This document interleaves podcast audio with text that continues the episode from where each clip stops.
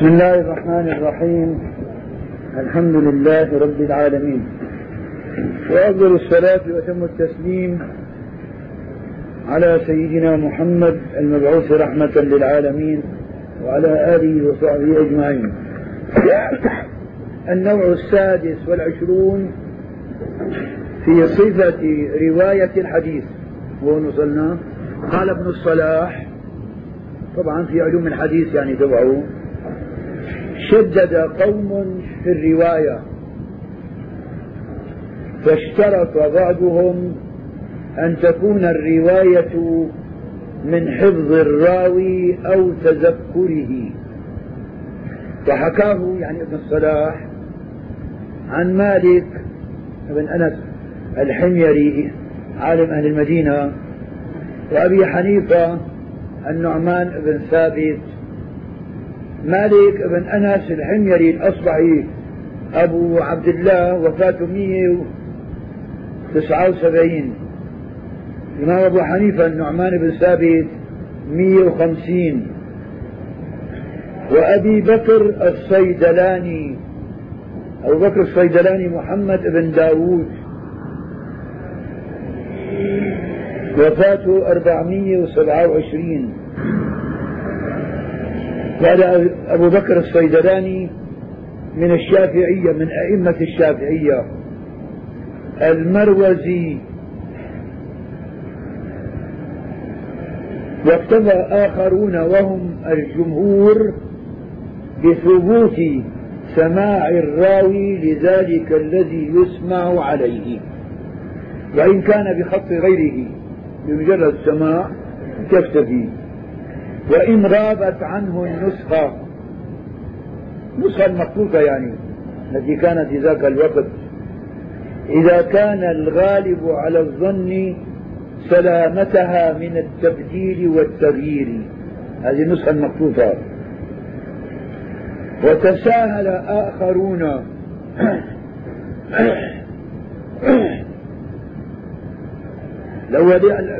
الأولانيات تشددوا.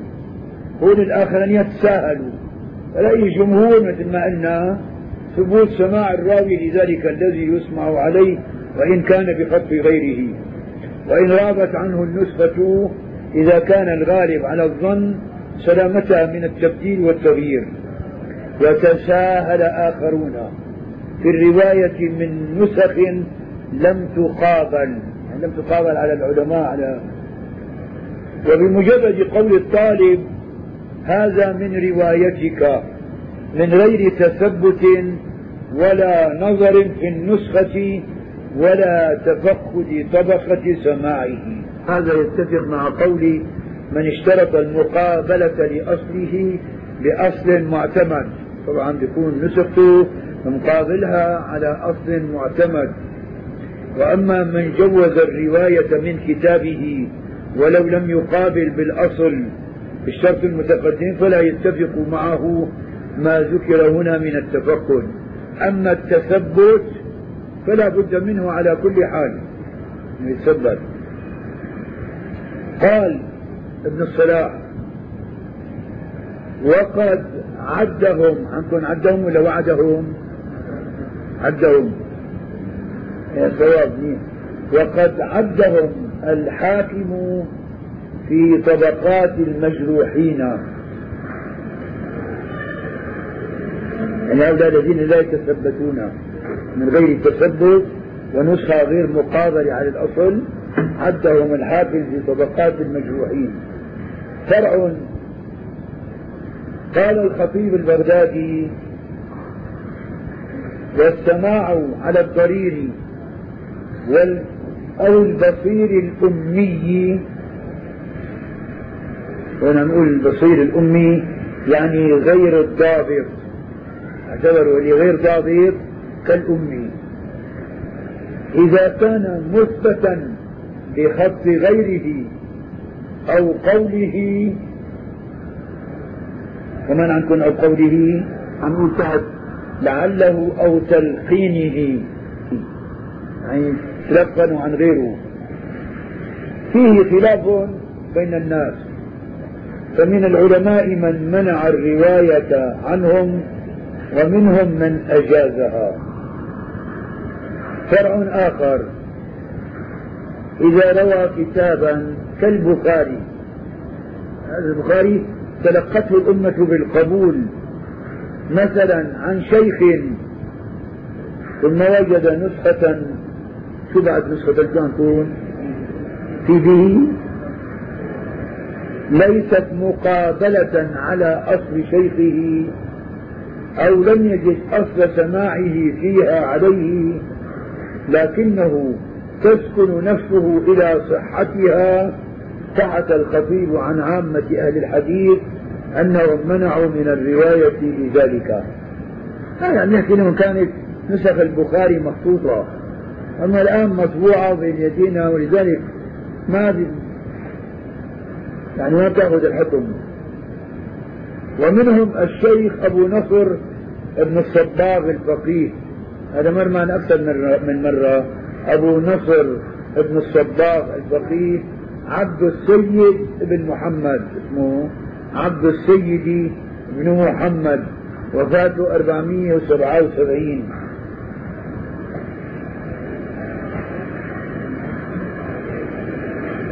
وحكي عن أيوب. أيوب السختياني ومحمد بن بكر البرساني. هذا محمد بن بكر البرساني وفاته 204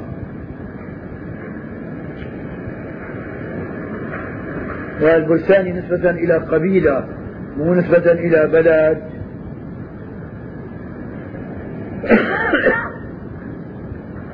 برسان قبيلة من الأزد منسوب إليها هذا الرجل محمد بن بكر البرساني.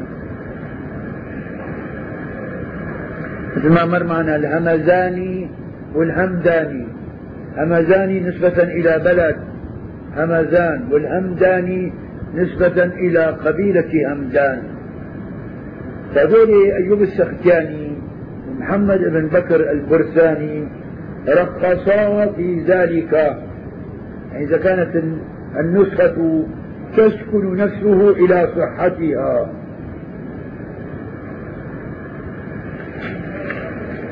قلت ابن كثير اللي عم يحكي فإلى هذا أجنح. والله أعلم. تحت وهو الصواب لأن العبرة في الرواية بالثقة واطمئنان النفس إلى صحة ما يروى. وقد توسط الشيخ تقي الدين ابن الصلاح فقال إن كانت له من شيخه إجازة جازت روايته والحالة هذه. إن كانت له من شيخه إجازة يعني بالنسخة الأخرى جازت روايته لأنه إذا كانت في النسخة الأخرى زيادات فقد رواها عن شيخه بالإجازة. فرع آخر. إذا اختلف شو عم اختلف. إيه، زيدوا هنا إذا اختلف حفظ الحافظ زيادة في المخطوط نقص سقطت من المطبوع. حفظ. إذا اختلف حفظ الحافظ وكتابه. اختلف بين النسخة بين حسب ما حفظ هذه الروايات. فإن كان اعتماده في حفظه على كتابه فليرجع إليه. وإن كان من غيره فليرجع إلى حفظه.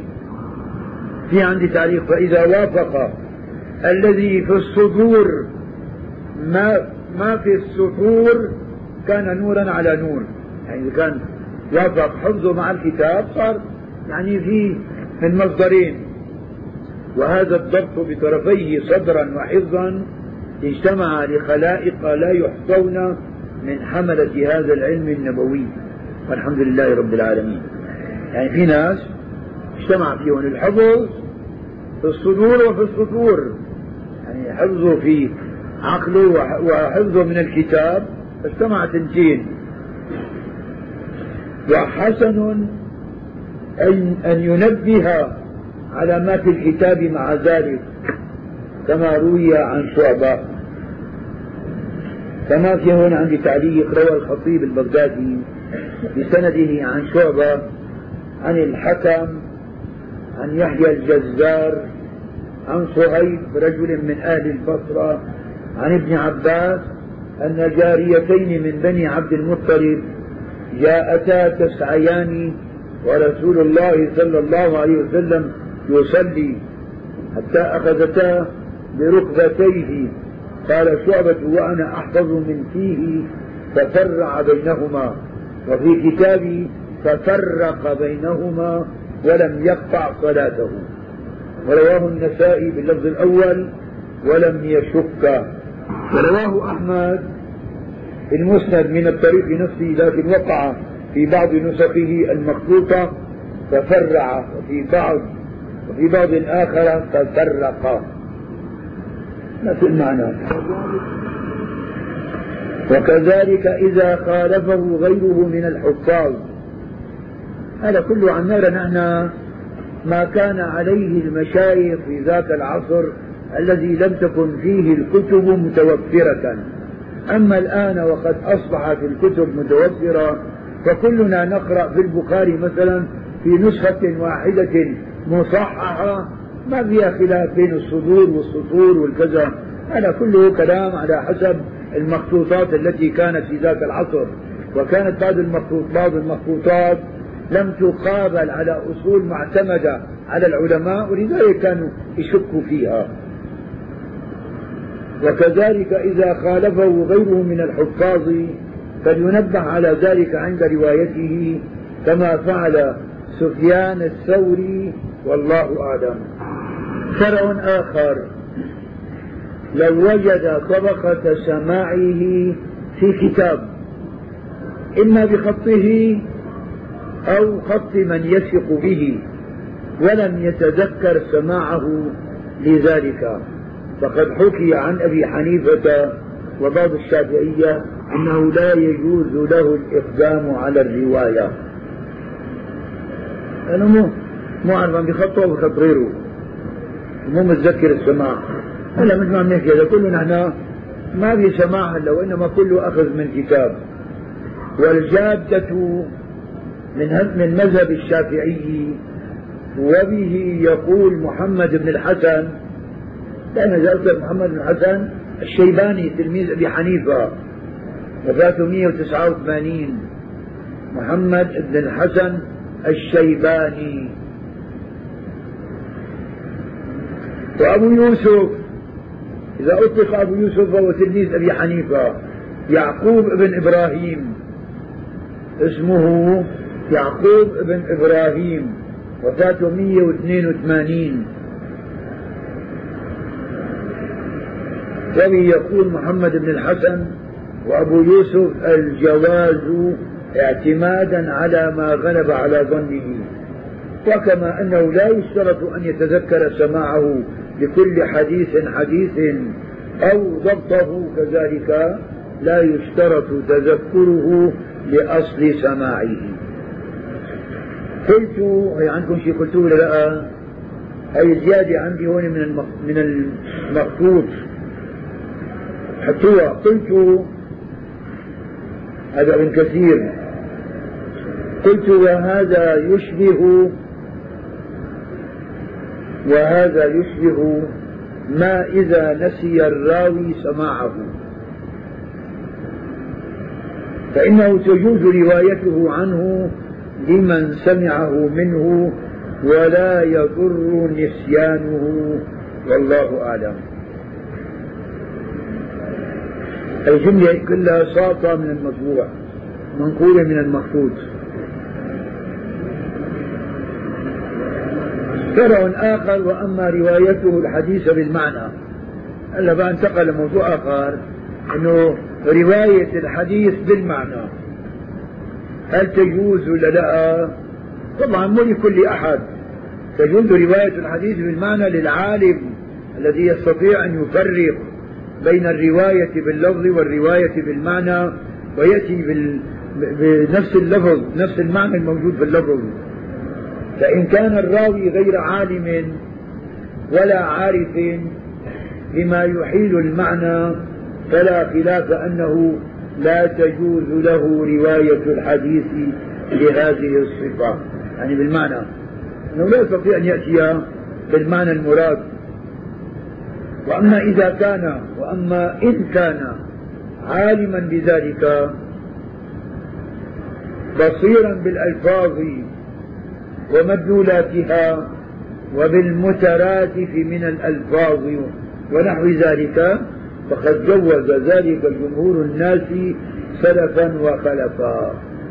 إذا عنده جمهور إذا كان رجل عالم بصير بالألفاظ ومدلولاتها يجوز له رواية الحديث بالمعنى. وعليه العمل. كما هو المشاهد في الأحاديث الصحاح وغيرها. فإن الواقعة تكون واحدة وتجيء بألفاظ متعددة من وجوه مختلفة متباينة. هذا لذلك ترى أحيانا موضوع واحد الحديث يأتي بألفاظ مختلفة والمعنى واحد. فهذا بيكون تصرف فيه بعض الرواة ولكن إن كان الذي تصرف فيه من العلماء الذين يعرفون الألفاظ ومدلولاتها فجائز. وأما إذا لم يكن عالما فيخشى أن يغير المعنى ولذلك لا تجوز له رواية الحديث بالمعنى. هذا وما سيذكره الشارح عن ابن العربي جاي هلا بعد شوية هو الحجة في هذه المسألة أنه يجوز رواية الحديث بالمعنى لمن كان عالما بصيرا بالألفاظ ومدلولاتها وبالمترادف من الألفاظ. وأما ما ذكره الخطيب في هذا الباب من كتابه الكفاية عن عبد الله بن أكيمة الليثي وابن مسعود عن رجل من أصحاب النبي صلى الله عليه وسلم مرفوعا في جواز رواية الحديث بالمعنى فلا يصح. يعني ما الحديث بالمعنى. لكن العلماء قالوا نعم يجوز تجوز رواية الحديث بالمعنى لمن كان عالما عارفا. ففي إسناد الأول الوليد بن سلمة الفلسطيني قال دحيم وغيره كذاب وقال ابن حبان يضع الحديث. وفي الثاني عبد العزيز بن عبد الرحمن وهو البارسي. اتهمه الإمام أحمد. والجواز بشرطه هو مذهب الشافعي وأحمد كما في المسودة. أقول والحديث المشار إليه أخرجه الطبراني في الكبير والجورقاني في الأباطيل. وقال هذا حديث باطل وفي إسناده اضطراب. ورواه ابن الجوزي في الموضوعات كما في الإصابة وفتح المضيص وليس هو في المطبوع منه. وقال السخاوي حديث مضطرب لا يصح. وانظر زي من روى عن أبيه عن جده لابن قطلوبغة والمعتبر للزركشي وإحكام الأحكام لابن دقيق العيد. نعم. ولما كان هذا قد يوقع في تغيير بعض الأحاديث يعني رواية بالمعنى منع من الرواية بالمعنى طائفة آخرون من المحدثين والفقهاء والأصوليين وشددوا في ذلك آكد التشديد. لكن أن رواية رأي الجمهور جائز. رواية الحديث بالمعنى لمن كان عالما بالحديث وألفاظه ومدلولاتها وبالمترادفات وغيرها. وكان ينبغي أن يكون هذا المذهب في عندكم المذهب لهذا ما في مذهب. ها؟ حطوها المذهب زايدة وكان ينبغي أن يكون هذا المذهب هو الواقع. ولكن لم يتفق ذلك والله أعلم. وقد كان ابن مسعود عبد الله وأبو الدرداء وأنس بن مالك رضي الله عنهم يقولون إذا رووا الحديث أو نحو هذا أو شبهه أو قريبا منه. يعني بيقولوا أو كما قال أو قريبا منه أو نحو هذا أو شبهه أو قريبا منه. وفي عندنا تعليق لأحمد شاكر الله يرحمه. اتفق العلماء على أن الراوي إذا لم يكن عالما بالألفاظ ومدلولاتها ومقاصدها ولا خبيرا بما يحيل معانيها ولا بصيرا بمقادير التفاوت بينها لم نجد له رواية ما سمعه بالمعنى. بل يجب أن يحكي اللفظ الذي سمعه من غير تصرف فيه. هكذا نقل ابن الصلاح والنووي وغيرهما ثم اختلفوا في جواز الرواية بالمعنى للعالم للعارف العالم يعني كأنه عم يتكرر هذا الكلام نفسه اللي حكاه ابن الصلاح حكاه ابن كثير فعم يكرره أحمد شاكر فمنعها أيضا كثير من العلماء بالحديث والفقه والأصول وبعضهم قيد المنع بأحاديث النبي صلى الله عليه وسلم المرفوعة وأجازها فيما سواه وهو قول مالك رواه عنه البيهقي في المدخل وروى عنه أيضا أنه كان يتحفظ من الباء والياء والتاء في حديث رسول الله صلى الله عليه وسلم. إن حتى بالنقط كان يحترز حتى ما يجيب رواية خطأ. وبه قال الخليل بن أحمد الخليل بن أحمد الفراهيدي. ويستدل له بحديث رب مبلغ أوعى من سامع. لذلك المبلغ يكون أوعى من سامع من ناحية المعنى. هذاك من ناحية اللفظ. جاء بالحديث باللفظ. فقد يكون بالمعنى. الذي بلغه الحديث أعلم من الذي سمعه. هذا الحديث له روايات متعددة كثيرة ويصل إلى درجة المتواتر.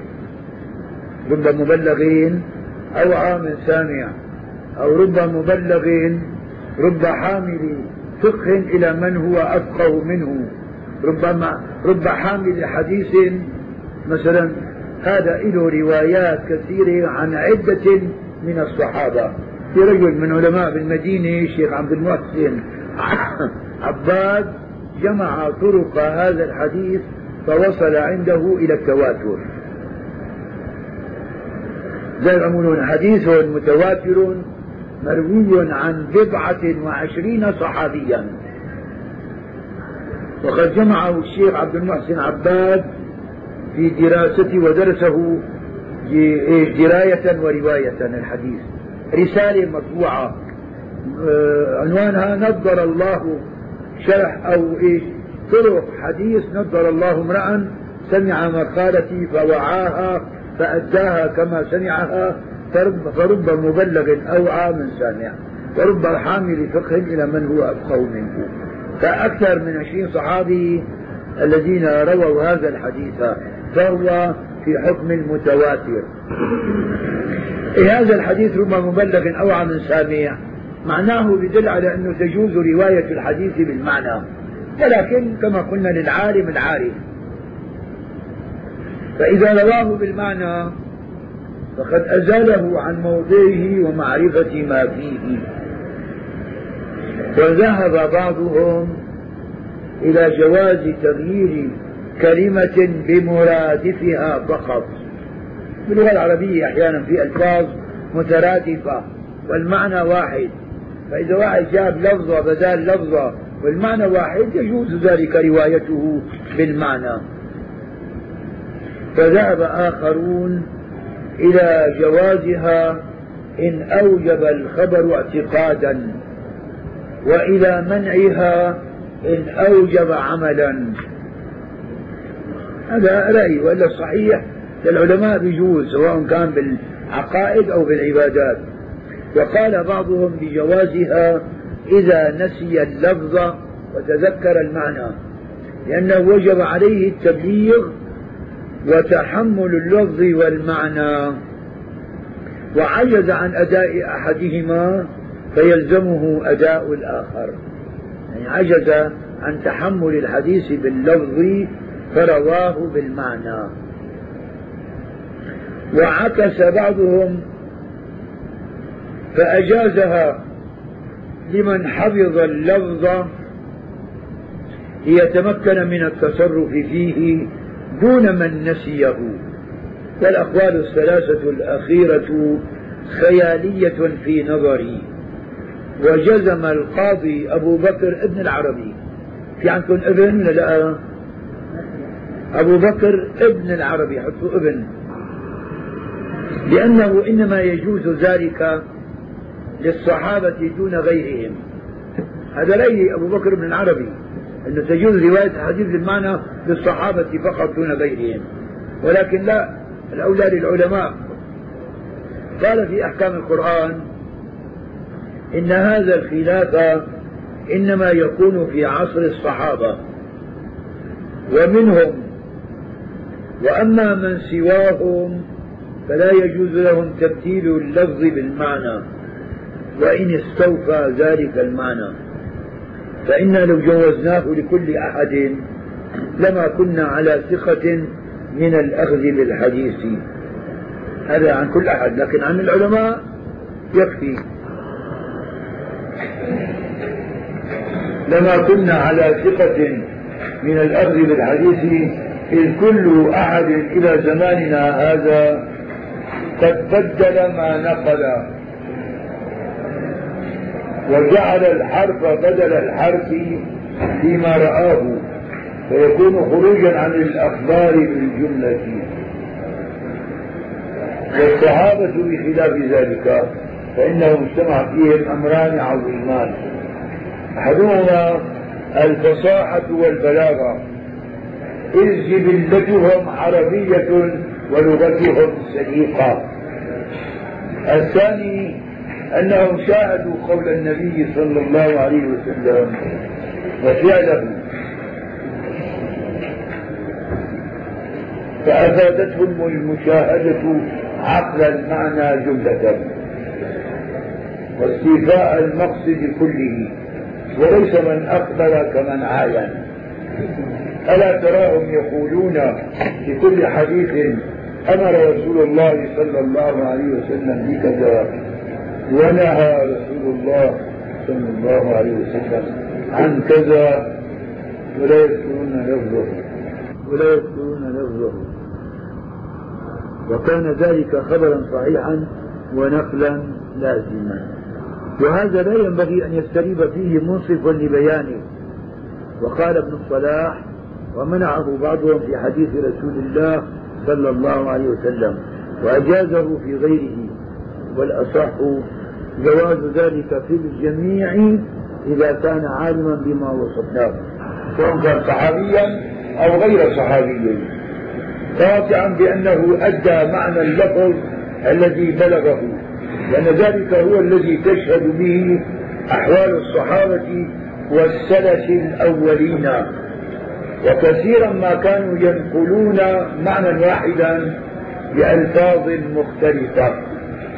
وما ذلك إلا لأن معولهم كان على المعنى دون اللفظ. ثم إن هذا الخلاف لا نراه جاريا ولا أجراه الناس فيما نعلم فيما تضمنته بطون كتبه فليس لأحد أن يغير لفظ شيء من كتاب مصنف ويثبت بدله فيه لفظا آخر بمعناه. لأن الرواية بالمعنى رخص فيها من رخص بما كان عليه في ضبط الألفاظ والجمود عليها من الحرج والمصاب. وذلك غير موجود فيما اشتملت عليه بطون الأوراق والكتب. لأنه إن ملك سبيل اللفظ فليس يملك تغيير تصنيف غيره يعني يملك تغيير اللفظ لكن تصنيف غيره يغير بالكتاب لا. أما إذا روى بالمعنى وكان عالما جاز له ذلك. واقرأ في هذا الموضوع بحثا نفيسا للإمام الحافظ ابن حزم في كتابه الإحكام في أصول الأحكام. خلاصته أنه يجب إيراد النص بلفظه. إلا إذا لم يقصد التبليغ وإنما الجواب عن سؤال فيغني حينئذ معناه وكذلك حكم الآية. وقد استوفى الأقوال وأدلتها شيخنا العلامة الشيخ طاهر الجزائري رحمه الله في كتابه توجيه النظر وبعد فإن الخلاف لا طائل تحته الآن فقد استقر القول في العصور الأخيرة على منع الرواية بالمعنى عملا وإن أخذ بعض العلماء بالجواز نظرا. أنا ولا ناصر من العلماء اللي بيستطيعوا يأتوا بالحديث بالمعنى دون زيادة ولا نقصان. قال القاضي عياض ينبغي سد باب الرواية بالمعنى لئلا يتسلط من لا يحسن ممن يظن أنه يحسن كما وقع للرواة قديما وحديثا. يعني مو باب مفتوح لمكان مفتوح للعلماء لا للجهلاء. والمتتبع للأحاديث يجد أن الصحابة أو أكثرهم كانوا يروون بالمعنى ويعبرون عنه في كثير من الأحاديث بعباراتهم وأن كثيرا منهم حرص على اللفظ النبوي خصوصا فيما يتعبد بلفظه كالتشهد. ورد عن الرسول صلى الله عليه وسلم التشهد بعدة صيغ لكن كل رواية يأتي بها كما جاءت عن رسول الله صلى الله عليه وسلم. والصلاة صلوا كما رأيتموني أصلي. وجوامع الكلم الرائعة وتصرفوا في وصف الأفعال والأحوال وما إلى ذلك. وكذلك نجد التابعين حرصوا على اللفظ وإن اختلفت ألفاظهم فإنما مرجع ذلك إلى قوة الحفظ وضعفه. ولكنهم أهل فصاحة وبلاغة. وقد سمعوا ممن شهد أحوال النبي صلى الله عليه وسلم وسمع ألفاظه. والصحابي سمعوا ألفاظ رسول الله. وبعدين نقلوا للتابعين. التابعين سمعوا ألفاظ الصحابة رضي الله عنهم. وأما من بعدهم فإن التساؤل عندهم في الحرص على الألفاظ قليل بل أكثرهم يحدث بمثل ما سمع. ولذلك ذهب ابن مالك النحوي الكبير إلى الاحتجاج بما ورد في الأحاديث على قواعد النحو واتخذها شواهد كشواهد الشعر وإن أبى ذلك أبو حيان. رحمه الله. وأما الآن عند عصرنا فلم ترى عالما يجيز لأحد أن يروي الحديث بالمعنى إلا على وجه التحدث في المجال وأما الاحتجاج وإيراد الأحاديث رواية فلا. ثم إن الراوي ينبغي له أن يقول عقب رواية الحديث أو كما قال. كما يكون جازم بهذا اللفظ يعني. أو كلمة تؤدي هذا المعنى احتياطا في الرواية خشية أن يكون الحديث مرويا بالمعنى. وكذلك ينبغي له هذا إذا وقع في نفسه شك في لفظ ما يرويه ليبرأ من عهدته والحق إن شاء الله ما اختاره ابن مالك. فرع آخر. وهل يجوز اختصار الحديث فيحذف بعضه إذا لم يكن المحذوف متعلقا بالمذكور على قولين؟ والذي عليه صنيع أبي عبد الله البخاري اختصار الأحاديث في كثير من الأماكن. هذا بقى إنه حديث طويل. بجوز ناخذ منه جملة فقط نترك بقية الحديث. وهذا ما يفعله البخاري في صحيحه فإنه قد يأتي بالحديث الواحد فيقسمه إلى عدة أماكن. أما مسلم ذلك عم بقولوا شوفوا وأما مسلم فإنه يسوق الحديث بتمامه ولا يقطعه. ولهذا رجحه كثير من حفاظ المغاربة. واستروح إلى شرحه آخرون. آخرون يعني كمان من المغاربة كالمازري والقرطبي والقاضي عياض. والكبدي ولم يطبع منها سوى شرحي المازري والكبدي. أما القرطبي لسه من جديد هلا الآن في محاولة لطبعه. شرح مسلم. فلذلك مسلم طريقته عدم التكرار. يأتي بالحديث الواحد وإن كان طويلا في مكان واحد ولا يكرره. ولذلك قالوا انه في ناس قدموا مسلم على البخاري لأنه أسهل في المطالعة. هذا الكلام كله كان عندما لم تكن فهارس الاحاديث أما الآن فالبخاري مفهرس ومسلم مفهرس فمن السهولة الرجوع إلى هذه الأحاديث سواء كانت مقطعة أو كانت في مكان واحد. يعني لأنه لا عم يجي البخاري يجيب لك الحديث قطعه منه وبيذكر لك وين وارد عدة أمكنة بنفس الأرقام. فممكن يجمعها الواحد أما مسلم يجيبه في مكان واحد. يعني مثلا لأنه أحيانا في أحاديث إذا قطعناه ما بيختلف المعنى. أما إذا كان حديث له له صلة بما بعده أو بما قبله لا يجوز تقطيعه. أما لو فرضنا فقرات منفصلة عن بعض البعض. الطهور شطر الإيمان. والحمد لله تملأ الميزان. وسبحان الله والحمد لله تملأان أو تملأ ما بين السماوات والأرض. والصلاة نور والصدقة برهان والصبر ضياء والقرآن حجة لك أو عليك. كل الناس يبدو فبائع نفسه فمعتقها أو موبقها هذا الإمام مسلم جابه أول حديث في كتاب الطهارة. كله من اوله لاخره عن أبي مالك الأشعري. لكن البخاري أمثال هذه الأحاديث يأتي بها في عدة أماكن. الطهور شطر الإيمان في الطهارة.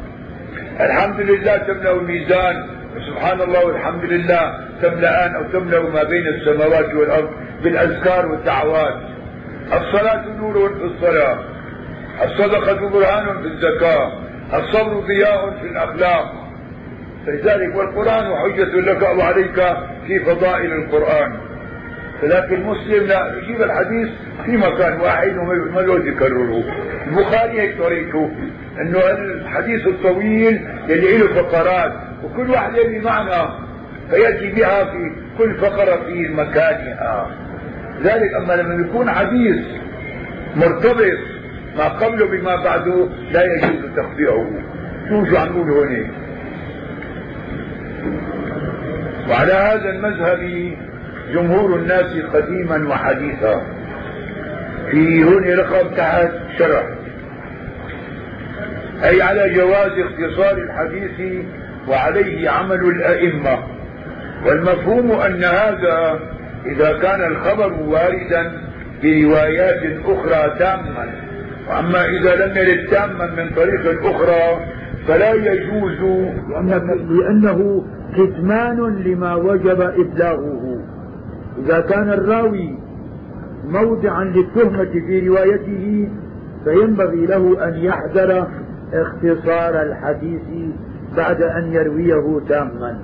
لئلا يتهم لأنه زاد في الأول ما لم يسمع أو أخطأ بنسيان ما سمع. وكذلك إذا رواه مختصرا وخشي التهمة فينبغي له أن لا يرويه تاما بعد ذلك. أرى جواز هذا بل عليه أن يرويه بتمامه وإلا فإنه داخل في وعيد كتمان العلم ولا يبرر له الكتمان الخشية المذكورة.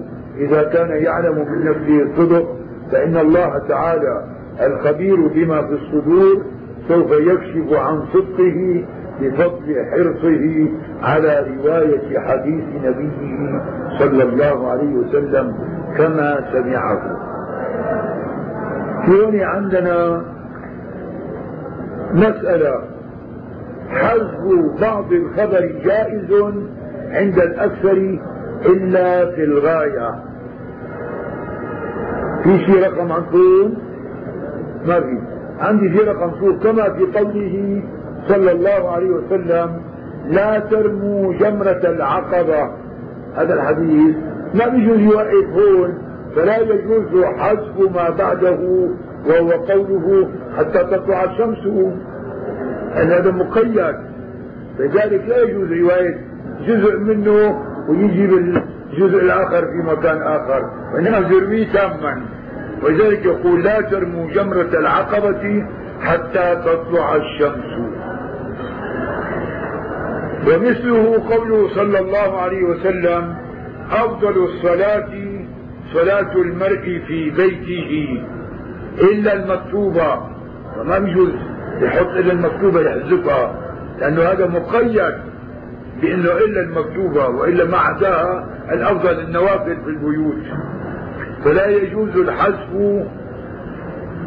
ما بعده وهو قوله إلا المكتوبة وهو حديث صحيح مخرج في أبي داود وغيره. نعم. إذا الأحاديث اللي ما بيختلف فيها المعنى يجوز أنه يقتصر على جمل منها. أما إذا كان بده يكون مختل المعنى مثل هذول الحديثين اللي جاب كمثال لا ترموا جمرة العقبة حتى تطلع الشمس لأنه مقيد هذا. وكذلك أفضل الصلاة صلاة المرء في بيته إلا المكتوبة.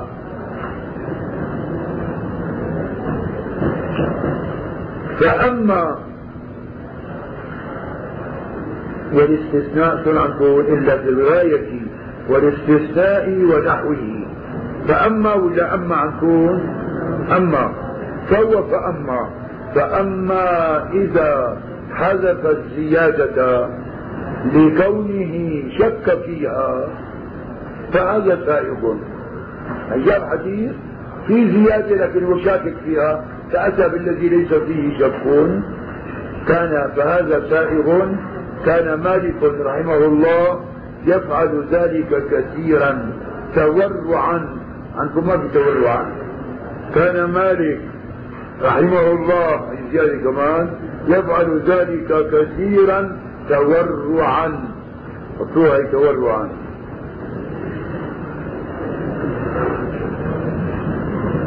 بل كان يقطع إسناد الحديث إذا شك في وصفه. وقال مجاهد مجاهد من جبل التابعين انكس الحديث ولا تزد فيه. لأنه إذا شاكك يخشى أن يجيب فيه زيادة ليست من الحديث. فإذا جابوا نائس احسن ما يزيد فيه شيء ليس من الحديث. هون هون عم يقول كمان في عندي هون رقم. ولعل الأولى إذا حذف أو قطع أن ينبه على ذلك. فإنه إذا فعل قد يستفاد منه تقوية الوقت أو الزيادة إذا جاءت من طريق راو سيء الحفظ فتأمل. يكون على بينه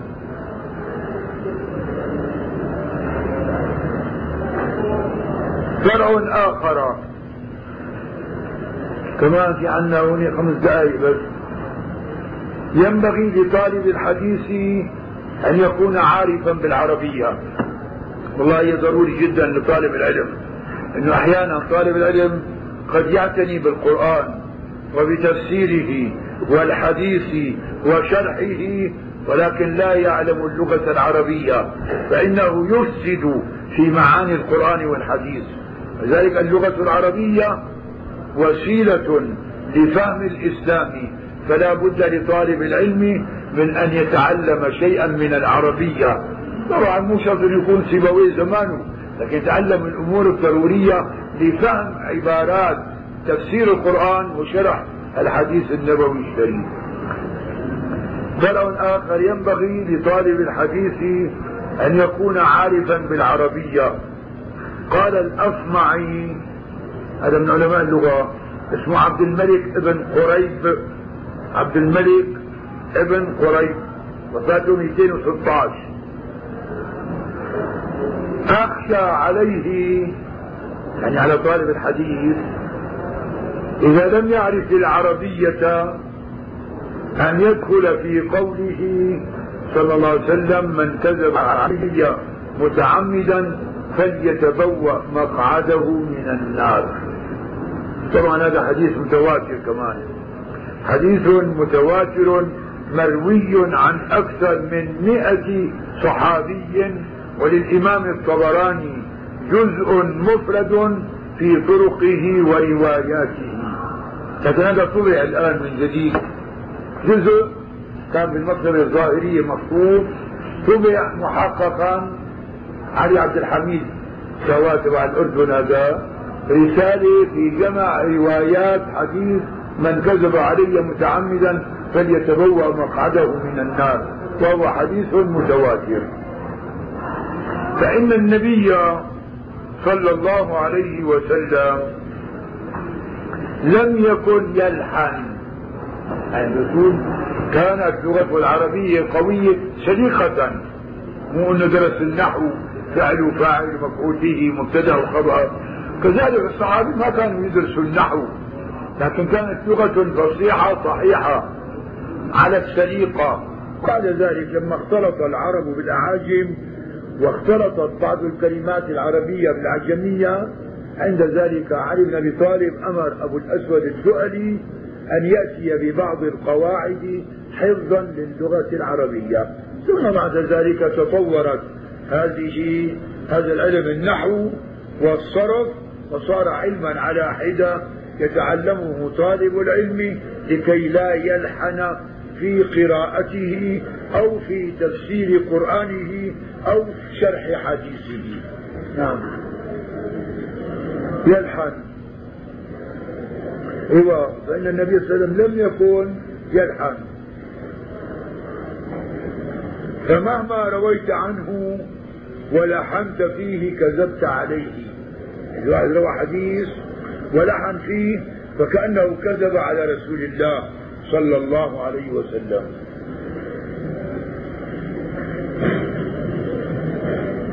عميلني وأثر هذا الأصمعي يعني هذا الكلام تبع الأصمعي. رواه ابن حبان في روضة العقلاء والخطابي في غريب الحديث والقاضي عياض في الإلماع. وأما التصحيف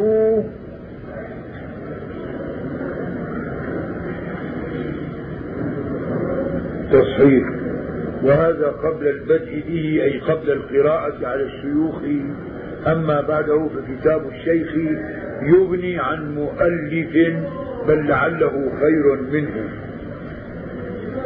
تصحيف التحريف هذا جاي له بحث خاص لحاله إن التصحيف قد يكون في النقط التحريف في الحروف. فلذلك هذا طالب العلم بده ينتبه لهذا خشية أن يدخل عليه الخطأ في الحديث. وأما التصحيف فدواؤه أن يتلقاه من أفواه المشايخ الضابطين والله الموفق. نوقف هنا ولا نكمل شيء. وأما إذا لحن الشيخ فالصواب أن يرويه السامع على الصواب. ما بيروي كما روى الشيخ بالخطأ اللحن وهو محكي عن الأوزاعي وابن المبارك والجمهور وحكي عن محمد بن سيرين وأبي معمر وأبي معمر عبد الله بن سخبر أنهما قالا يرويه كما سمعه من الشيخ ملحونا فهذا مو صحيح. قال ابن الصلاح وهذا غلو في مذهب اتباع اللفظ هذا تقليد للشيخ. فلذلك قال الشيخ لحن. نروي الحديث ملحونا كما لحنه الشيخ. وهذا غلو مو صحيح.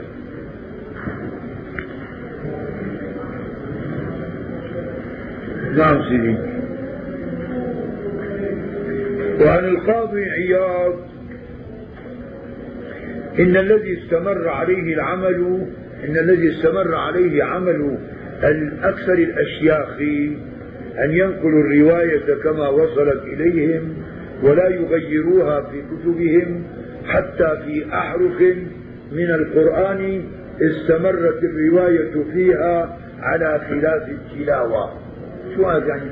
يعني حتى الشيخ إذا جاب آية قرآنية على إحدى القراءات السبع بنخلي له إياها كما هي لكن بننبه هذه على قراءة عبد الله بن عامر هذه قراءة فلان فنزع كلام الشيخ كما قالوا لأنه له إيش؟ يعني في قراءة بهذا. ما بنغيرها لكن بننبه عليها. ومن غير أن يجيء ذلك في الشواذ يعني إذا كان قراءة شاذة غيرها أما إذا قراءة سمعية يعني في قراءة بهذا بننبه عليها وبنخليها قراءة الشيخ كما هي كما وقع في الصحيحين والموطأ. إيه؟ لكن أهل المعرفة لكن أهل المعرفة منهم ينبهون على ذلك عند السماع وفي الحواشي. ومنهم من جسر على تغيير الكتب وإصلاحها. وهم أبو الوليد هشام بن أحمد الكناني الوقشي. هذا الوقشي وفاته 489 لكثرة مطالعته وافتنانه قال وقد غلط في أشياء من ذلك وكذلك غيره ممن سلك مسلكه. قال والأولى سد باب التغيير والإصلاح لئلا يجسر على ذلك من لا يحسن وينبه على ذلك عند السماع. وعن عبد الله بن أحمد بن حنبل أن أباه كان يصلح اللحن الفاحش ويسكت عن الخفي السهل وهذا هو الأرجاح نعم. قلت ومن الناس من إذا سمع الحديث ملحونا عن الشيخ ترك روايته عنه. في عنكم عنه؟ آه. ترك روايته عنه. حطوها زمكي لأنه إن تبعه على ذلك فالنبي صلى الله عليه وسلم لم يكن يلحن في كلامه وإن رواه عنه على الصواب فلم يسمعه منه كذلك.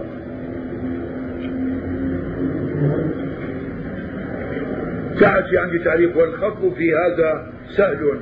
فليروي على الصواب ثم لينبه على ما في سماعه من اللحن. فرع وإذا سقط من السند أو المتن ما هو معلوم فلا بأس بإلحاقه. وكذلك إذا اندرس بعض الكتاب المحى فلا بأس بتجديده على الصواب. وقد قال الله تعالى والله يعلم المفسد من المصلح. إذا وجد الراوي في الأصل حديثا فيه لحن أو تحريف فالأولى أن يتركه على حاله ولا يمحوه وإنما يضبب عليه ويكتب الصواب. ويكتب الصواب في الهامش. يحط رقم يحط الصواب في الهامش. وبيخلي كلام المؤلف كما هو. وعند الرواية يروي الصواب من غير خطأ ثم يبين ما في أصل كتابه.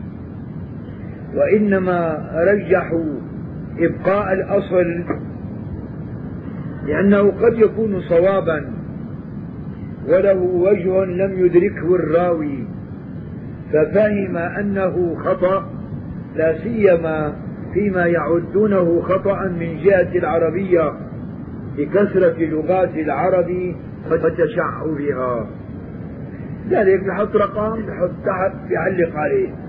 فقد يكون نفس المعلق هو المخطئ. والصواب هو كلام المؤلف فيبقى كلام المؤلف على ما هو عليه. خاصة إذا كان باللغة العربية تحتمل أكثر من معنى. قال ابن الصلاح والأولى سد باب التغيير والإصلاح لئلا يجسر على ذلك من لا يحسن وهو أسلم مع التبيين. ثم قال وأصلح ما يعتمد عليه في الإصلاح أن يكون ما يصلح به الفاسد قد ورد في أحاديث أخر في روايات أخرى تبين هذه الرواية. فإن ذاكره آمن من أن يكون متقولا على رسول الله صلى الله عليه وسلم ما لم يقل. وإذا كان في الكتاب سقط لا يتغير المعنى به كلفظ ابن أو حرف من الحروف فلا بأس من إتمامه. عمر الخطاب حط ابن أي لا بأس نعم لا بأس ولا بأس من إتمامه من غير بيان أصله. هذا سبق قلم أو سبق نظر.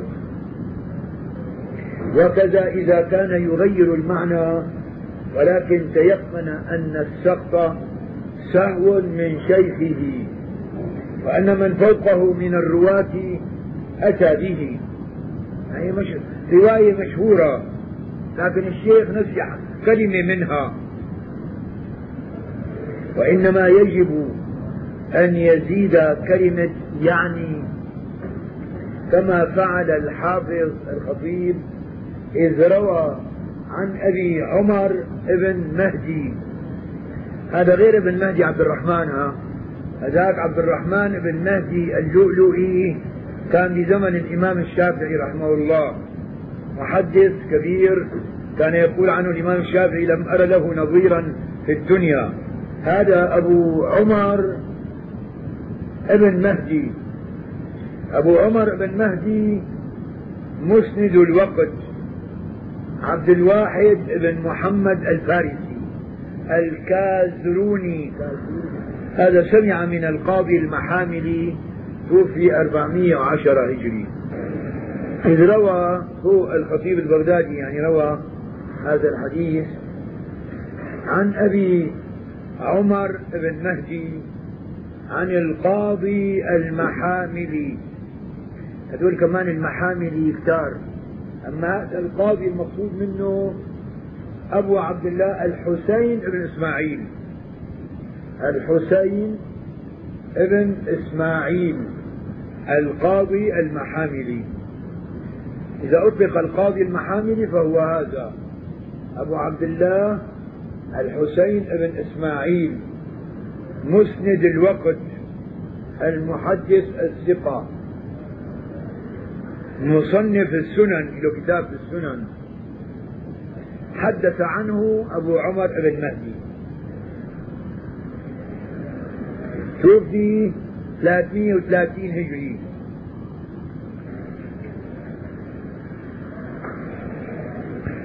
هذا في واحد محمد بن الإسكاف يقول رأيت في النوم كأن قائلا يقول إن الله ليدفع عن أهل بغداد البلاء في المحامل. هذا القاضي. فعل الخطيب الحافظ الحافظ الخطيب البغدادي يعني. إذ روى عن عن أبي عمر بن مهدي عن القاضي المحاملي بإسناده عن عروة عن عمرة تعني عن عائشة أنها قالت كان رسول الله صلى الله عليه وسلم يدني إلي رأسه فأرجله فأرجله. لذلك قال عن عمرة كأنه يعني في قام قال يعني أو تعني هي عمرة عن عائشة. قال الخطيب كان في أصل ابن مهدي عن عمرة أنها قالت كان رسول الله. إنما هي عمرة تروي عن عائشة وعائشة تروي عن رسول الله. وذلك يعني هو من قال بقى خطيب البغدادي بغدادي عن عمرة تعني عن عائشة. مو هي مباشرة تروي عن رسول الله؟ نعم. كان في أصل ابن مهدي عن عمرة أنها قالت كان رسول الله صلى الله عليه وسلم يدني إلي رأسه فألحقنا فيه ذكر عائشة إذ لم يكن منه بد. وعلمنا أن المحاملي كذلك رواه وإنما سقط من كتاب شيخنا أبي عمر أبي عمر بن مهدي. وقلنا فيه تعني عن عائشة رضي الله عنها لأجل أن ابن مهدي لم يقل لنا ذلك. وإذا درس من كتابه يعني انمحى أي ذهب بتقطع أو بلل أو نحوه بعض الكلام أو شك في شيء مما فيه أو مما حفظ وثبته فيه غيره من الثقات واطمأن قلبه إلى الصواب جاز له إلحاقه بالأصل ويحسن أن يبين ذلك ليبرأ من عهدته. يقول أن فلان ذات هذه الكلمة حتى يبرأ من العهدة هو. هذا الذي رآه علماء الفن. علماء الفن في الطباعة يعني في التحقيق. والذي أراه هذا كلام أحمد شاكر في كل هذه الصور وأعمل به في كتاباتي وأبحاثي أن الواجب المحافظة على الأصل مع بيان التصحيح بحاشية الكتاب. هذا أسلم شيء. عبارة ناقصة عبارة مي واضحة. بحط رقم فوق ويحط بالحاشية الكلام الذي هو الصواب بنظره إلا إذا كان الخطأ واضحا ليس هناك شبهة في أنه خطأ فيذكر الصواب ويبين في الحاشية نص ما كان في الأصل. للأمانة الواجبة أداء أداء للأمانة الواجبة في النقل. أي أسلم شيء.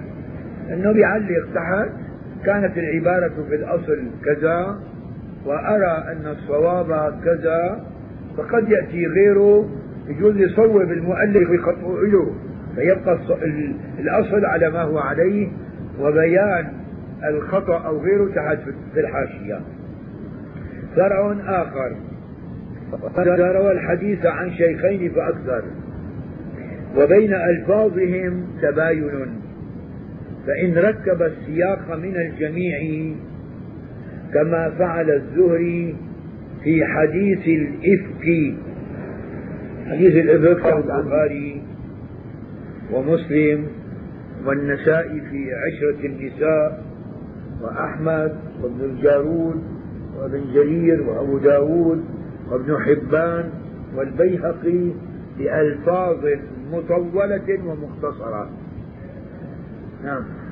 لذلك هذا الزهري أدخل هذا الحديث بعضه في بعض حين رواه عن سعيد بن المسيب وعروة وغيرهما عن عائشة وقال كل حدثني طائفة من الحديث.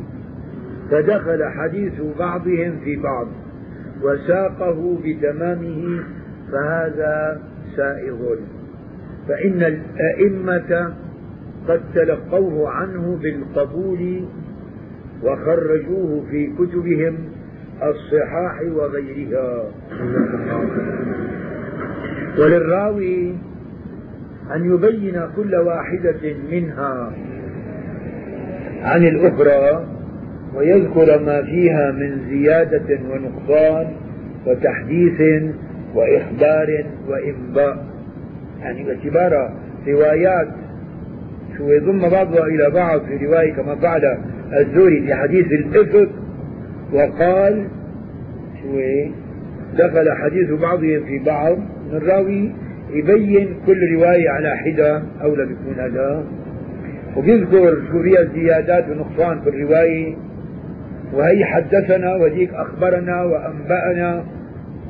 وهذا مما به مسلم في صحيحه ويبالغ فيه. ذلك مسلم أحيانا يذكر الحديث الواحد لكن بيجيب عدة روايات. فلان روايته كذا وفلان كذا وفلان كذا. طبعا في مكان واحد. إنه من عادة مسلم أنه لا يكرر الحديث في أكثر من مكان.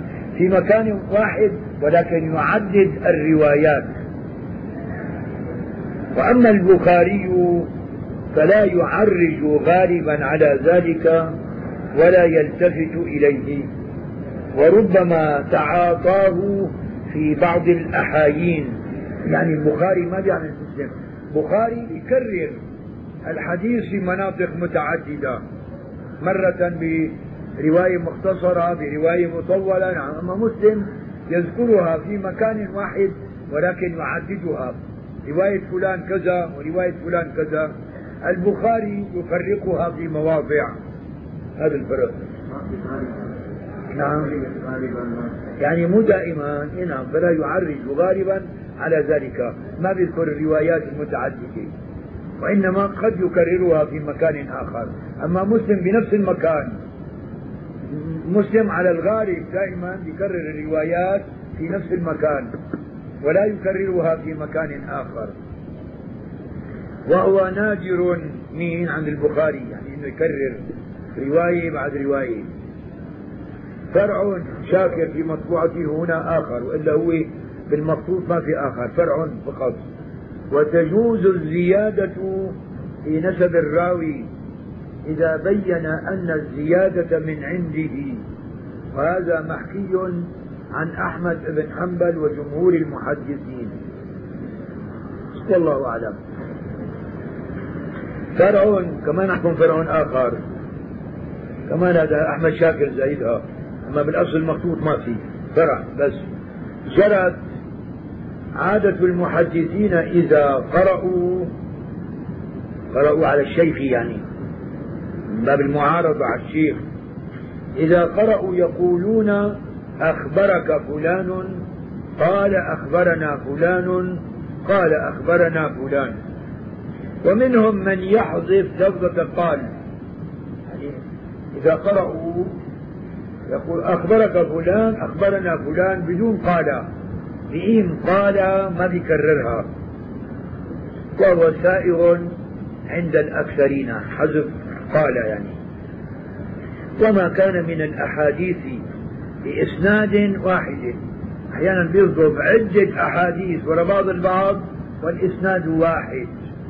فلازم يكرر الإسناد في كل حديث ولا يكفي الإسناد الواحد ثم يأتي كل ما انتهى حديث وبه قال رسول الله. يعني وبهذا الإسناد أحمد بن حنبل بسابق تفصيل في كتاب المسند وغيره أنه إذا عدة أحاديث مكررة والإسناد واحد وراء بعضها آه بيجيب الإسناد مرة واحدة ثم يقول وبه كذا وبه يعني وبهذا الإسناد وبهذا الإسناد. جايبا هون الله. وما كان من الأحاديث بإسناد واحد. كنسخة عبد الرزاق عن معمر عن همام عن أبي هريرة. فائدة تحت في عنا هنا صحيفة همام بن منبه وهي مطبوعة برواية غير أحمد وفيها زوائد عليه.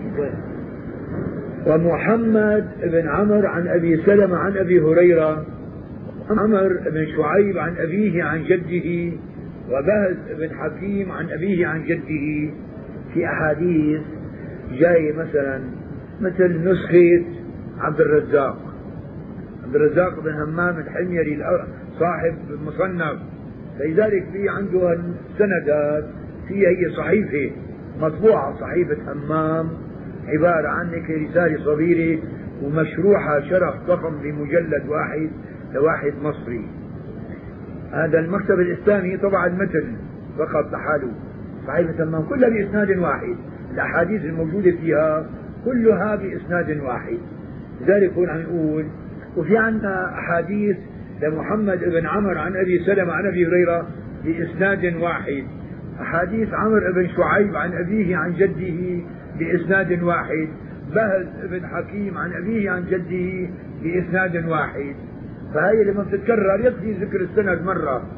شو ولا ونحو ذلك فله إعادة الإسناد عند كل حديث. كل حديث يكرر الإسناد. وله أن يذكر الإسناد عند أول حديث منها ثم يقول وبالإسناد أو وبه أن رسول الله صلى الله عليه وسلم قال كذا وكذا. لو كرروا ما في ضرر لكن من باب الاختصار. طالما هذه الأحاديث؟ هذه الصحيفة صحيفة همام هي اللي عم يقول على همام بن منبه. هي أول ما كتب وطبع من الكتب من, من الأحاديث. والآن موجودة مطبوعة ولها شرح جيد. نعم. فلذلك مخير الإنسان إما أنه يكرر كل إسناد أول حديث أو يكتفي بالإسناد الأول ثم يقول وبالإسناد أو وبه يعني بهذا الإسناد. ثم له أن يرويه كما سمعه وله أن يذكر عند كل حديث الإسناد. يعني كرروا مرة ثانية. قلت والأمر في هذا قريب سهل يسير والله أعلم. ما في ضرر. إن ذكر الإسناد في كل حديث أو اكتفى بإسناد في أول الحديث الحديث الأول ثم قال في بقية الأحاديث وبالإسناد أو وبه يعني الأمر سهل يسير. وأما إذا قدم ذكر المتن على الإسناد كما إذا قال قال رسول الله صلى الله عليه وسلم كذا وكذا ثم قال أخبرنا به وأسنده فهل للراوي عنه أن يقدم الإسناد أولا ويتبعه بذكر متن الحديث. يعني هذا ذكر الحديث أول المتن ثم الإسناد. فهل له أن يتصرف بأن يأتي بالإسناد قبل المتن؟ فيه خلاف. ذكره الخطيب بن الصلاح والأشبه عندي جواز ذلك والله أعلم. ما بضر ما غير شيء بالإسناد ولا غير شيء بالمتن. وإنما المؤلف جعل الإسناد بعد المتن فهو قدم هذا الإسناد قبل المتن. يجوز ولا ضرر في ذلك. ولهذا يعيد محدثو زماننا إسناد الشيخ بعد فراغ الخبر. بعد ما يذكر المتن يذكر الإسناد.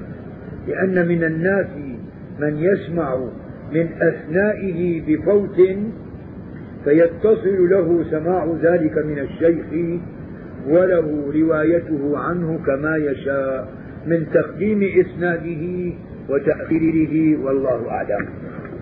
يعني هذا جائز لأنه كانوا في ناس يخافوا أنه إذا كان الشيخ ذكر الإسناد بالأول لو تيجي شي جملة معترضة ويصير إدراج في الحديث فيختلط الحابل بالنابل مثل ما مر معنا أنه بالإدراج كان شريك عم يحدث حدثنا فلان عن فلان عن فلان عن جابر بن عبد الله رضي الله عنهما. قال قال رسول الله صلى الله عليه وسلم فسكت. فدخل ثابت بن موسى البناني الرجل اللي عليه سمة الصلاة فقال من كثرت صلاته بالليل حسن وجهه بالنهار. وقام وجاب الحديث يتعاقبون فيكم ملائكة بالليل يتعاقبون يعقد الشيطان على قافية رأس أحدكم. إذا هو نام ثلاث عقد يضرب كل عقدة. عليك ليل طويل فرق فإذا قام فذكر الله انحلت عقدة. فإذا توضأ انحلت عقدة. فإذا صلى انحلت عقده كلها. فأصبح نشيطا طيب النفس وإلا أصبح خبيث النفس كالسار فهذا الداخل اللي هو ثابت بن موسى الزاهد ظن أن هذا جزء من الحديث فكان يحدث به وأخذه عنه بعض الضعفاء فكانوا يحدثون بأنه من كلام رسول الله صلى الله عليه وسلم وهو إدراج بين الإسناد وبين المتن. لذلك رأى البعض أن يذكر المتن قال رسول الله صلى الله عليه وسلم مثلا هذا الحديث يعقد الشيطان إلى آخره بعدين قال حدثنا به فلان عن فلان عن فلان عن جابر بن عبد الله قال قال رسول الله. أما الأمر جائز يعني. طالما ما في زيادات فسواء ذكر الإسناد قبل المتن أو المتن مما الإسناد كل ذلك جائز. في عندنا هون رقم للشيخ أحمد شاكر نقل السيوطي في التدريب عن ابن حجر طبعا عسقلاني أنه قال تقديم الحديث على السند يقع لابن خزيمة. إذا كان في السند من فيه مقال فيبتدئ به يعني بالمتن ثم بعد الفراغ يذكر السند. وقد صرح ابن خزيمة بأن من رواه على غير ذلك الوجه لا يكون في حل منه. أف فحينئذ ينبغي أن يمنع هذا. ولو جوزنا الرواية بالمعنى. يعني هو بده كمان الحديث كما أخذوا عنه يروى عنه. المتن أولا ثم الإسناد. ابن خزيمة رحمه الله. فرع. إذا روى حديثا بسنده ثم أتبعه بإسناد له آخر وقال في آخره مثله أو نحوه. وهو ضابط محرر. فهل يجوز رواية لفظ الحديث الأول بإسناد الثاني؟ قال شعبة لا. وقال الثوري نعم. حكاه عنهما وكيع بن الجراح الرؤاسي. وقال يحيى بن معين يجوز في قوله مثله ولا يجوز في نحوه. يعني في خلاف. قال الخطيب البغدادي إذا قيل بالرواية على المعنى فلا فرق بين قوله مثله أو نحوه. هون عندكم أنتم إذا قيل بالرواية على هذا عندكم كلمة هذا. إيه مو موجودة بالمخطوط هي نعم. وقع في المطبوع هنا زيادة هذا ولا أصل لها في النسخة المخطوطة وهذا القول على مذهب من لم يجز الرواية على المعنى. فأما من ذهب فأما على مذهب من أجازها فلا فرق بين مثله أو نحوه. إنما هذا مش هذا الموضوع أنه روى الرواية بالمعنى. ومع هذا أختار ابن كثير الله يرحمه قول ابن معين. ابن معين يقول مثله فقط لا يقول نحوه. والله أعلم. في عندنا هون ومع هذا أختار قول ابن معين عن قول معين في عندي رقم وهو الصواب. لأننا لاحظنا كثيرا اختلاف متن الحديث الذي أشير إليه بقوله نحوه عن متن الحديث الذي سبق قبله فيكون هذا أتم وذا مختصرا فتنبه يعني الأولى أنه باعتباره بيجوز يجيبه بالمعنى. والله أعلم في وين عندكم تعليق أحمد شاكر وقال الحاكم صاحب المستدرك على الصحيحين إن مما يلزم الحديثية من الضبط عندكم لا سوى الضبط من الضبط والإتقان أن يفرق بين أن يقول مثله أو يقول نحوه. فلا يحل له أن يقول مثله إلا بعد أن يعلم أنهما على لفظ واحد. يعني إذا كانوا لفظ واحد يقول مثله ويحل له أن يقول نحوه إذا كان على مثل معانيه. إذا باللفظ بيقول مثله بالمعنى نحوه.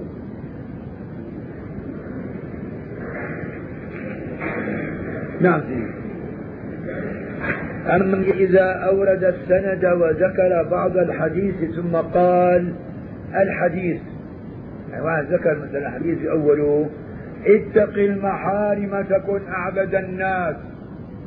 حط ثلاث نقط الحديث يعني إلى آخره إلى آخر الحديث. أو الحديث بتمامه أو بطوله أو إلى آخره. كما جرت به عادة كثير من الرواة فهل للسامع أن يسوق الحديث بتمامه. على هذا الإسناد. حديث طويل. ذكر المؤلف ذكر فقرة منه.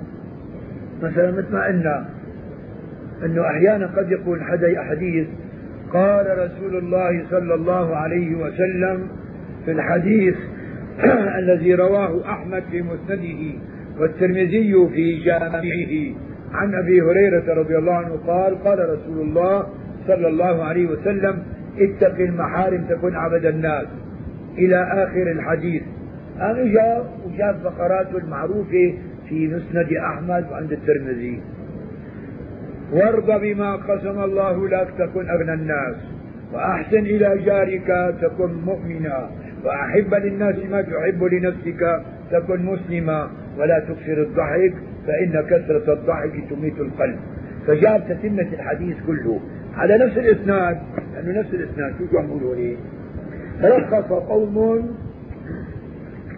في ذلك. هم الأستاذ أبو إسحاق الإسرائيلي الفقيه الأصولي. عن المنع. والبعض أجاز. وسأل أبو بكر البرقاني عندكم وسأل؟ ها؟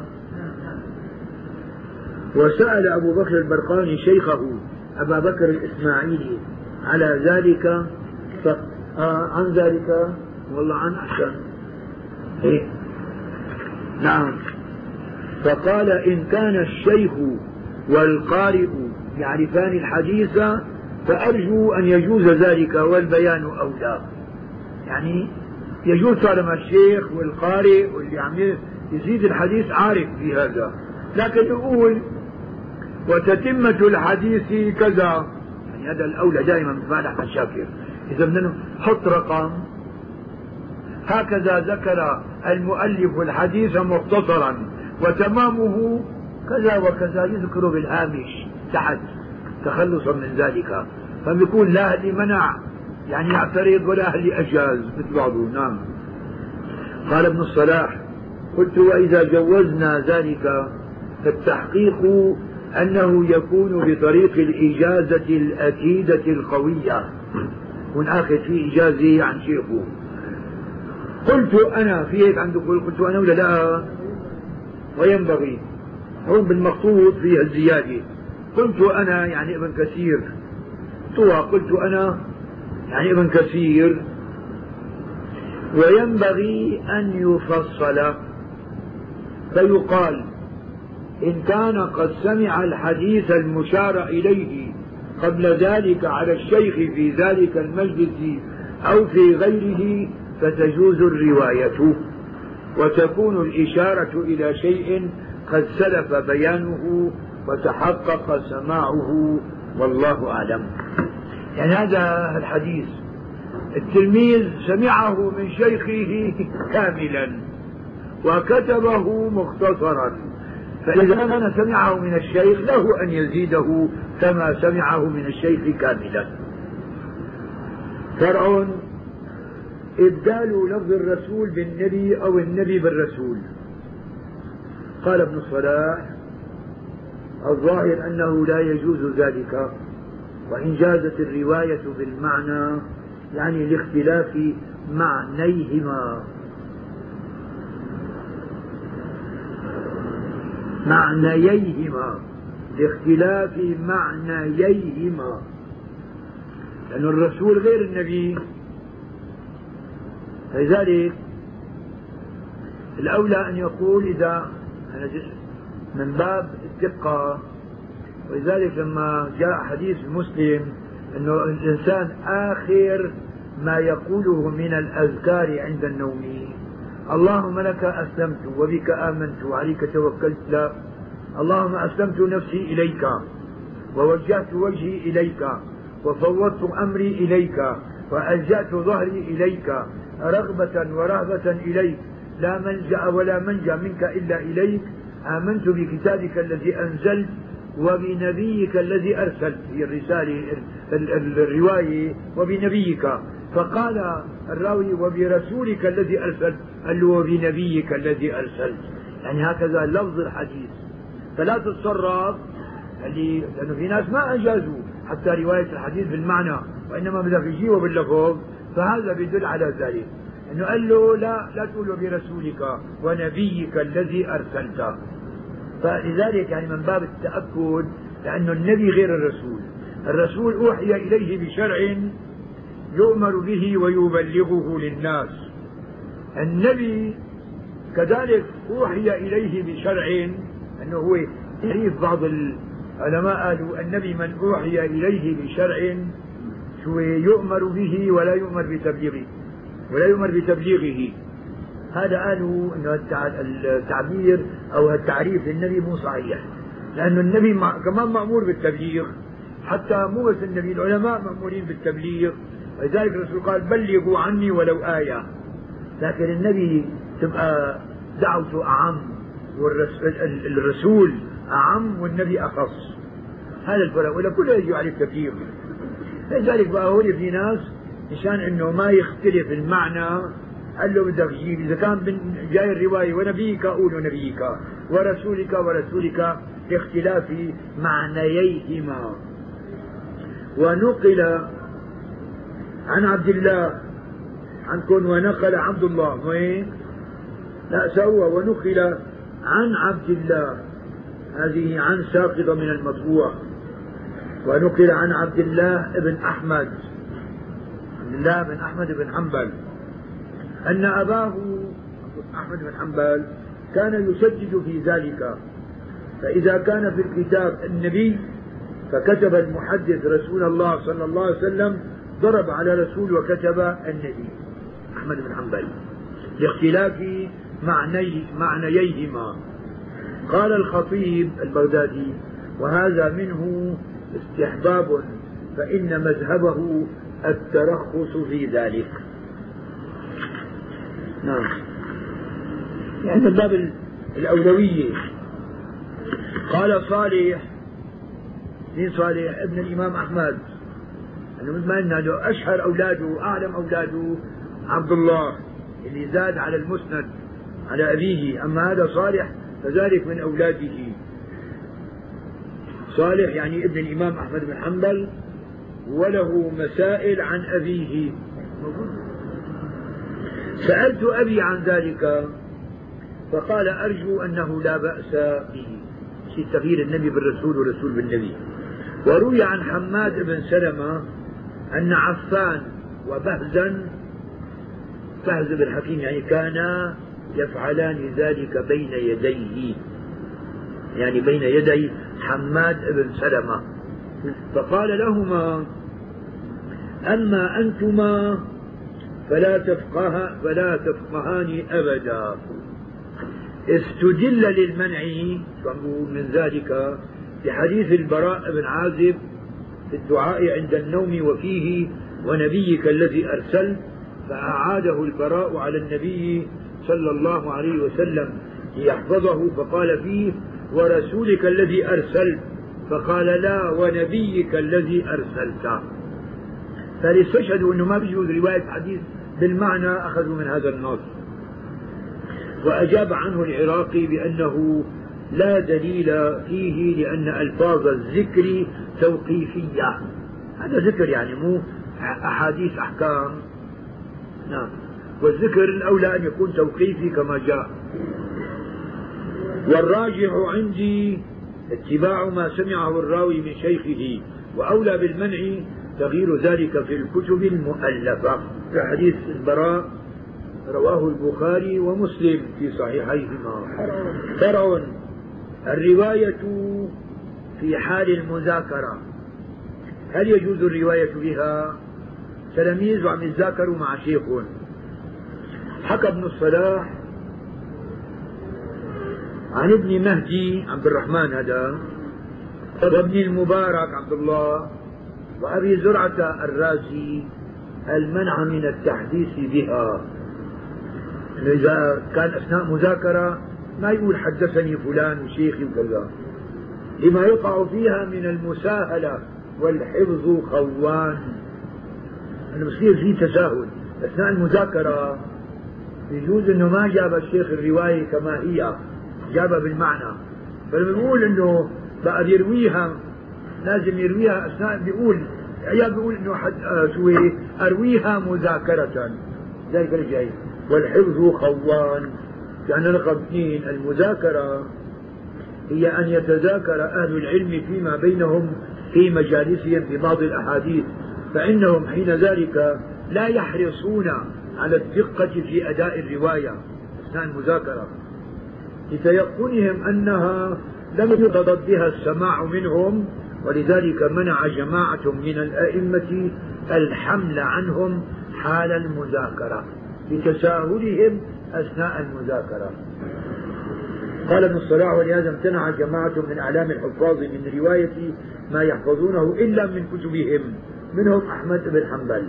قال فإذا حدث بها فليقل حدثنا فلان مذاكرة قيدها أو في المذاكرة. ولا يطلق ذلك فيقع في نوع من التدليس والله أعلم. وإذا كان الحديث عن اثنين جاز ذكر ثقة منهما وإسقاط الآخر ثقة كان أو ضعيفا. وهذا صنيع مسلم في ابن لهيعة غالبا. لأنه ابن لهيعة صحيح معروف أنه ضعيف لكن لما بيكون في معه راوي آخر وأسند ابن لهيعة وفي ثقة آخر فالإسناد صحيح. بعدين ابن لهيعة أحيانا قد تكون روايته عن ابن وهب فمقبولة فلذلك هون بقى في إذا اثنين واحد ثقة واحد ضعيف. حذف الضعيف فالثقة موجود والثقة يروي عن الثقة الآخر. يعني كلاهما يروي. الثقة والضعيف. فإذا حذف الضعيف ما بيأثر لأنه الثقة الآخر الموجود يروي عن الثقة الذي بعده. وأما أحمد بن حنبل فلا يسقطه بل يذكره والله أعلم. يعني هنا التعليق هذا آخر البحث. إذا كان الحديث واردا عن رجلين ثقتين أو عن ثقة وضعيف فالأولى أن يذكرهما معا. الأولاد مستحب يعني. أما الجواز جائز. لجواز أن يكون فيه شيء لأحدهما لم يذكره الآخر فإن اقتصر على أحدهما جاز لأن الظاهر اتفاق الروايتين والاحتمال المذكور نادر. وأما إذا كان الحديث بعضه عن رجل وبعضه عن رجل آخر من غير أن تميز رواية كل واحد منهما فلا يجوز حسب أحدهما سواء كان ثقة أو مجروحا لأن بعض المروي لم يروه من أبقاه قطعا. هذا إذا كان رواية أحدهما ذكر شيء والآخر كمان رواية أخرى. بيجوز واحد أسقط شيء بقى ويكون الحديث كله ضعيفا إذا كان أحدهما مجروحا لأن كل جزء من الحديث يحتمل يحتمل أن يكون من رواية المجروح. وأما إذا كان عن ثقتين فإنه حجة لأنه انتقال من ثقة إلى ثقة. ومن أمثلة ذلك حديث الإفك في الصحيح من رواية الزهري قال حدثني عروة وسعيد بن المسيب وعلقمة بن وقاص وعبيد الله بن عبد الله بن عتبة عن عائشة قال وكل قد حدثني طائفة من حديثها ودخل حديث بعضهم في بعض وأنا أوعى لحديث بعضهم من بعض ثم ذكر الحديث. لكن دول ثقات كلهم ما في شيء. وقد تقدم التعليق على هذا الحديث وتخريجه وقول الزهري وأنا أوعى لحديث بعضهم من بعض وارد في بعض المصادر هكذا وإن كان بعضهم أوعى له من بعض. وانظر تاريخ الطبري والحمد لله رب العالمين.